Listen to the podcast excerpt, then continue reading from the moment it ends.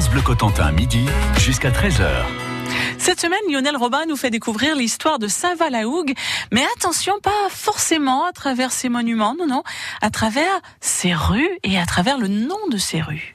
Les noms de rues peuvent être très bavards. Ils vont nous renseigner sur une activité économique particulière, aujourd'hui disparue, sur un événement historique ou une personne qui aura marqué l'endroit.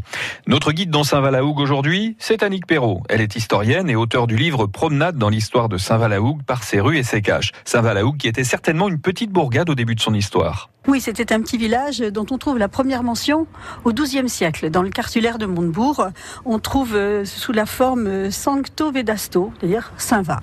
Et puis après, euh, au XIVe siècle, on trouve des mentions de Laogue de Saint-Va.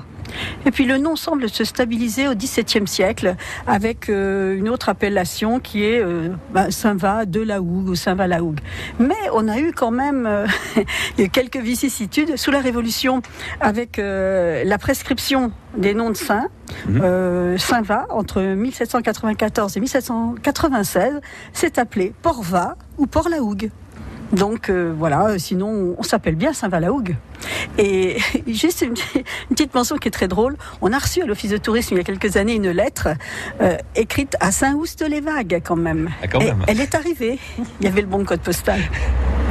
Alors, le village, effectivement, c'est un village au début du XVIIIe siècle à 700 habitants, mmh. devient un gros bourg et euh, atteint un peu plus de 2000 habitants euh, sous la Révolution.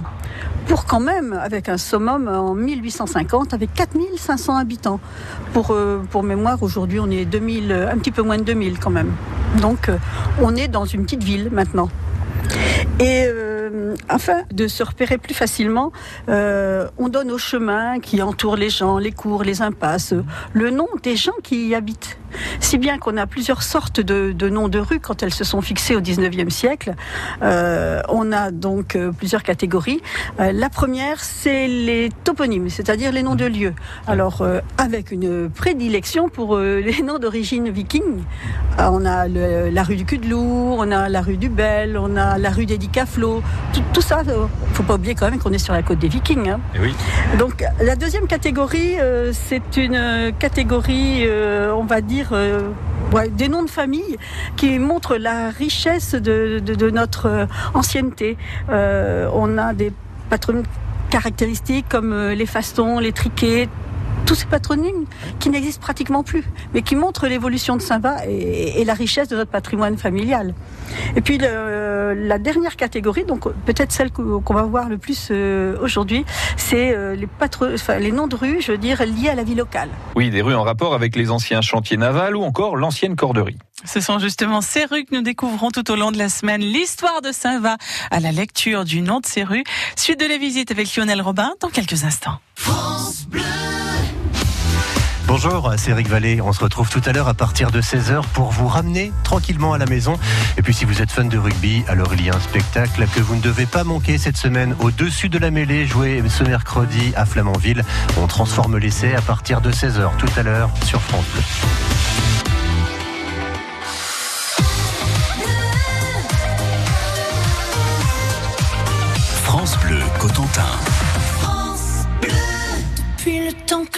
Dors,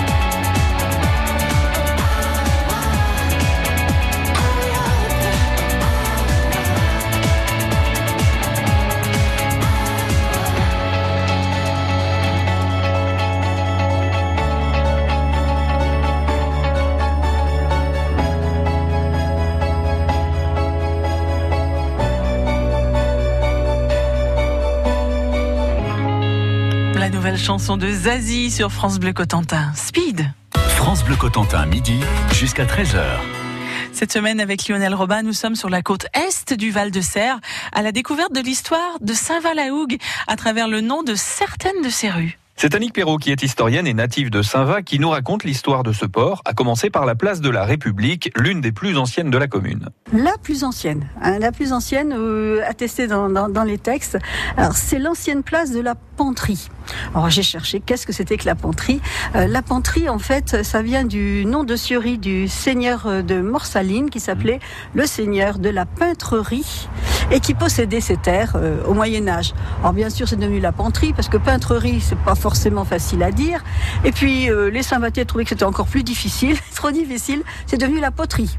Bon, mais ça, c'était quand même il y a très longtemps. Ensuite, euh, sous la Révolution, la Révolution oblige, on y a planté l'arbre de la liberté. Oui. Et c'est donc devenu la place de la liberté.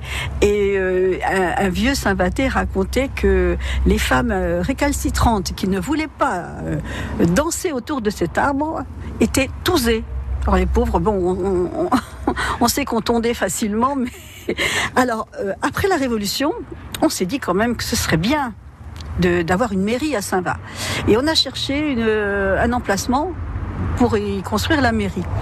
Donc euh, en fait, euh, on l'a construite là euh, en 1818 et c'est donc devenu place de la mairie.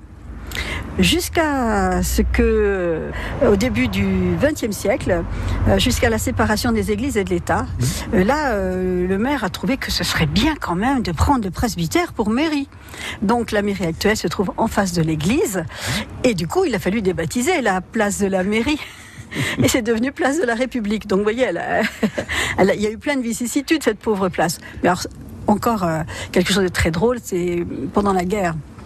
Euh, Lorsque les Allemands sont arrivés le 18 juin 40, ils avaient un plan, ils suivent leur plan euh, avec euh, leur moto, leur voiture et tout, et ils s'arrêtent devant une maison où c'est marqué, où c'est gravé mairie. Seulement, c'était l'ancienne mairie. Ils n'ont jamais voulu croire les gens qui leur disaient que la mairie n'était pas là, qu'elle avait déménagé. Ils ont cru qu'ils faisaient déjà de la résistance. Il a fallu aller chercher le maire, un adjoint et un traducteur qui explique que, en fait, la mairie, bah, même si c'était gravé sur la maison, la mairie ne se trouvait plus là. Elle existe toujours cette maison avec la mairie gravée dessus? Oui, eh bien, on va s'approcher, puis on va, le vérifier. Elle est, c'est gravé, c'est sur une pierre, euh, un linteau en granit. En effet, on peut encore la voir, cette inscription. Une inscription usée par le temps, vous imaginez bien, au-dessus d'une maison de la place. Une place aujourd'hui tout en longueur, qui nous mènera bientôt dans une cour dont peu de touristes vont franchir le porche. C'est la cour Bastien. Oui, merci Lionel Robin. Rendez-vous demain donc pour la suite de la visite dans les rues de Saint-Val-la-Hougue. Et si vous voulez réécouter cet épisode sur France Bleu, eh ben vous vous rendez sur notre site internet francebleu.fr. Vous pouvez même vous abonner au podcast.